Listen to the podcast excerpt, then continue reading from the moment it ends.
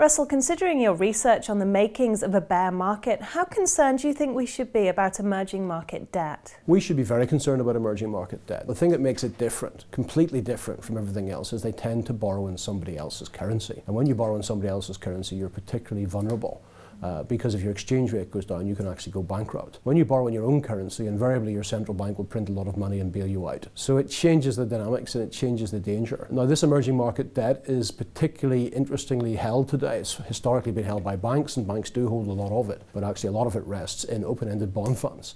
So this time, if there's a default in emerging markets, yes, it will hit the developed world banking system, particularly the European banking system, but it will also hit pensioners particularly badly. The BIS tell us that over 1.2 trillion US dollars worth of emerging market debt is held in open-ended funds by retail investors. So this is a, a new form of default a new form of problem which has fallen particularly heavily on, on savers, and I don't think savers are prepared for that. Well, in terms of emerging market debt, I think China is probably the poster child for this, but where else are the trouble spots? Oh, I actually think China is probably the safest place to have really? your money for an emerging market debt investor. Even the US dollar debt, 66% of the US dollar debt is borrowed by the Chinese banking system. Now, that is effectively an arm of the state, and it's highly unlikely that those banks would default. Also, China's foreign currency debt to GDP ratio, these numbers are dubious, as are most Chinese numbers, but it is one of the lowest in the whole of the emerging markets, even if we're aggressive. Now, the major problem in the countries you can see with very high uh, gross external indebtedness to GDP are more places like South Africa, uh, Malaysia, Poland, Turkey, Brazil has now got to a very high level as well. And really, if you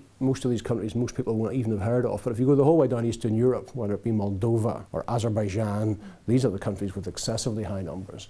Uh, and as you and I are sitting here, uh, Nigeria, Azerbaijan, are already speaking to the IMF about emergency funding. The rumour is that Angola is also in there looking for emergency funding. Ukraine has been there for a while for different reasons. Those are not the countries that you might normally expect uh, when we talk about emerging market debt, uh, but they still borrowed quite a lot of money. And we shouldn't forget Poland. I mean, one of the biggest borrowers of foreign currency debt in the world is Poland, because there is a strong belief in Poland that this zloty really cannot go down against the euro.